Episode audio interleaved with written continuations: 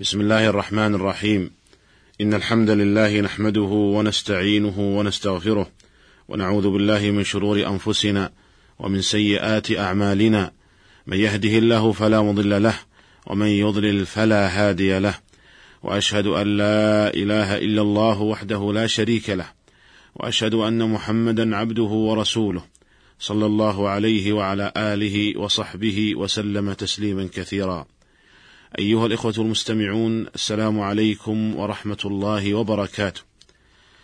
لا يزال الحديث موصولا عن شروط صحة الصلاة، وحديثنا في هذه الحلقة عن شرط ستر العورة.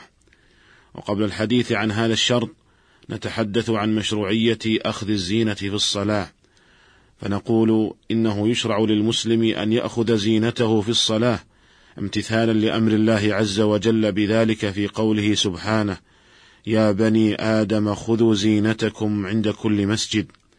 فالأمر بأخذ الزينة في هذه الآية يتناول الأمر بستر العورة والأمر بستر ما جرت العادة بستره من البدن. وقوله سبحانه عند كل مسجد المراد به عند كل موضع سجود أي عند كل صلاة. فدلت هذه الآية الكريمة على أن المسلم يشرع له أن يأخذ زينته في صلاته على أحسن حال يقدر عليها من المبالغة في ستر ما جرت العادة بستره ولبس أحسن الثياب على أجمل هيئة وأحسن حال. لأنه عندما يقوم في صلاته يقوم في أشرف مقام وأجله وأعظمه إذ إنه في مقام مناجاة رب العالمين. ولذلك فإنه يشرع له أخذ الزينة في صلاته ولو كان يصلي وحده ولا يراه أحد من الناس. كما جاء ذلك في حديث عمر رضي الله عنهما. كما جاء ذلك في حديث ابن عمر رضي الله عنهما. أن النبي صلى الله عليه وسلم قال إذا صلى أحدكم فليلبس ثوبيه فإن الله أحق من تزين له. أخرجه البيهقي والطحاوي في شرح معاني الآثار وقال الهيثمي إسناده حسن. وفي حديث بهز بن حكيم عن أبيه عن جده رضي الله عنه أنه قال قلت يا رسول الله فإذا كان أحدنا خاليا فقال رسول الله صلى الله عليه وسلم فالله أحق أن يستحيا منه من الناس أخرجه أبو داود والترمذي وأحمد والبيهقي. وقد ذكره البخاري في صحيحه معلقا بصيغة الجزم. فإذا كان هذا خارج الصلاة فهو في الصلاة أحق أن يستحيا منه فتؤخذ الزينة لمناجاة الله سبحانه وتعالى. ولهذا قال ابن عمر رضي الله عنهما لغلامه نافع لما رآه يصلي حاسر الرأس قال أرأيت لو خرجت إلى الناس كنت تخرج هكذا؟ قال لا. قال فالله أحق أن يتجمل له. وفي صحيح مسلم عن عبد الله بن مسعود رضي الله عنه أن النبي صلى الله عليه وسلم قال لا يدخل الجنة من كان في قلبه مثقال ذرة من كبر فقال رجل إن الرجل يحب أن يكون ثوبه حسنا ونعله حسنا فقال صلى الله عليه وسلم إن الله جميل يحب الجمال الكبر بطر الحق وغمط الناس. وفي هذا الحديث بين النبي صلى الله عليه وسلم أن لبس الثوب الحسن والنعل الحسن ليس هذا من الكبر بل هو من التجمل الذي يحبه الله عز وجل. وإذا كان الله عز وجل يحبه فهو من الأمور المحمودة والمندوب إليها.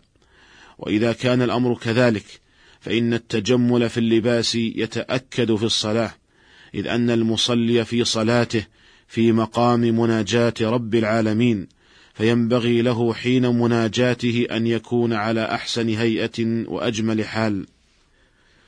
وقد كان كثير من السلف يتخيرون أحسن الثياب التي يقدرون عليها ليصلوا فيها. فقد اشترى تميم الداري رحمه الله اشترى حلة بألف درهم كان يصلي فيها وكان مالك بن دينار يصلي في ثيابه العدنية الجياد. وكان ثوب أحمد بن حنبل الذي يصلى فيه يشترى بنحو الدينار. فأين حال هؤلاء من حال بعض الناس اليوم الذين لا يبدون اهتماما بأخذ الزينة في الصلاة؟ بل ربما تجد بعضهم يعمد إلى الصلاة في ثياب مهنته أو ملابس نومه. بينما يتجمل لملاقاة البشر بأحسن لباس وأجمل هيئة. أليس رب العالمين أحق أن يتجمل له وأن تؤخذ الزينة لمناجاته؟ أيها الإخوة المستمعون ومن أخذ الزينة في الصلاة أن يصلي الرجل في ثوبين فأكثر وهو ما يعبر عنه بعض الناس بملابس داخلية وثياب فوقها. وهذا مما لا خلاف بين العلماء في مشروعيته واستحبابه. ودل على ذلك عدة أحاديث منها حديث أبي هريرة رضي الله عنه أن سائلا سأل رسول الله صلى الله عليه وسلم عن الصلاة في ثوب واحد فقال رسول الله صلى الله عليه وسلم أو لكلكم ثوبان؟ أخرجه البخاري ومسلم في صحيحيهما. فقوله عليه الصلاة والسلام أو لكلكم ثوبان؟ يدل على أن الصلاة في الثوبين أفضل وأكمل لمن قدر عليهما فكأن المعنى ليس لكل واحد منكم ثوبان فلذلك رخص في الصلاة في الثوب الواحد ويفهم منه أن الصلاة في الثوبين أفضل لمن قدر عليهما. قال الخطابي رحمه الله قوله عليه الصلاة والسلام أو لكلكم ثوبان؟ لفظه لفظ استفهام ومعناه الإخبار عما كان يعلمه من حالهم من العدم وضيق الثياب. يقول فإذا كنتم بهذه الصفة وليس لكل واحد منكم ثوبان والصلاة واجبة عليكم فاعلموا أن الصلاة في الثوب الواحد جائزة. ويدل لذلك أيضا حديث ابن عمر رضي الله عنهما قال قال رسول الله صلى الله عليه وسلم إذا كان لأحدكم ثوبان فليصلي فيهما فإن لم يكن إلا ثوب واحد فليتزر به. وفي حديث ابن عمر رضي الله عنهما أن النبي صلى الله عليه وسلم قال إذا صلى أحدكم فليلبس ثوبيه فإن الله أحق من تزين له. ففي, هذه ففي هذين الحديثين أمر النبي صلى الله عليه وسلم بالصلاة في ثوبين عند القدرة عليهما ولا أقل من أن يفيد ذلك الأمر استحباب الصلاة في الثوبين لمن قدر عليهما. وأخرج البخاري في صحيحه عن أبي هريرة وعن عمر بن الخطاب رضي الله عنهما أنهما قال إذا وسع الله فأوسعوا. جمع رجل عليه ثيابه صلى رجل في إزار ورداء في إزار وقميص في إزار وقباء في سراويل ورداء في سراويل وقميص في سراويل وقباء في تبان وقباء في تبان وقميص في تبان ورداء. ففي هذا الأثر الأمر بالتوسع في اللباس في الصلاة لمن وسع الله تعالى عليه. وقد رأى عبد الله بن عمر رضي الله عنهما نافعا يصلي في خلوته في ثوب واحد فقال له ألم أكسك ثوبين؟ قال بلى. قال أفكنت تخرج إلى السوق في ثوب واحد؟ قال لا. قال فالله أحق أن يتجمل له. ولأن الصلاة في ثوبين فأكثر. أبلغ في الستر.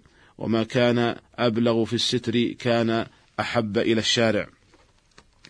أيها الإخوة المستمعون ومن الهيئة الحسنة وأخذ الزينة في الصلاة أن يغطي الرجل رأسه بما جرت العادة تغطيته به. إذ إن المشروع في حق المسلم أن يدخل في صلاته على أكمل هيئة. ومن الهيئة الحسنة تغطية الرأس بما جرت العادة تغطيته به من اللباس. وقد كان رسول الله صلى الله عليه وسلم يحرص على تغطية رأسه في صلاته بالعمامة. وقد كانت اللباس المعتاد لتغطية الرأس زمن النبوة. ولم يثبت عن النبي صلى الله عليه وسلم. أنه صلى في غير الإحرام وهو حاسر الرأس دون عمامة مع توافر, مع توافر الدواعي لنقله لو فعله عليه الصلاة والسلام. وسبق أن نقلنا عن ابن عمر رضي الله عنهما أنه أنكر على غلامه نافع لما رآه يصلي حاسر الرأس وقال له أرأيت لو خرجت إلى الناس كنت تخرج هكذا؟ قال لا. قال فالله أحق أن يتجمل له.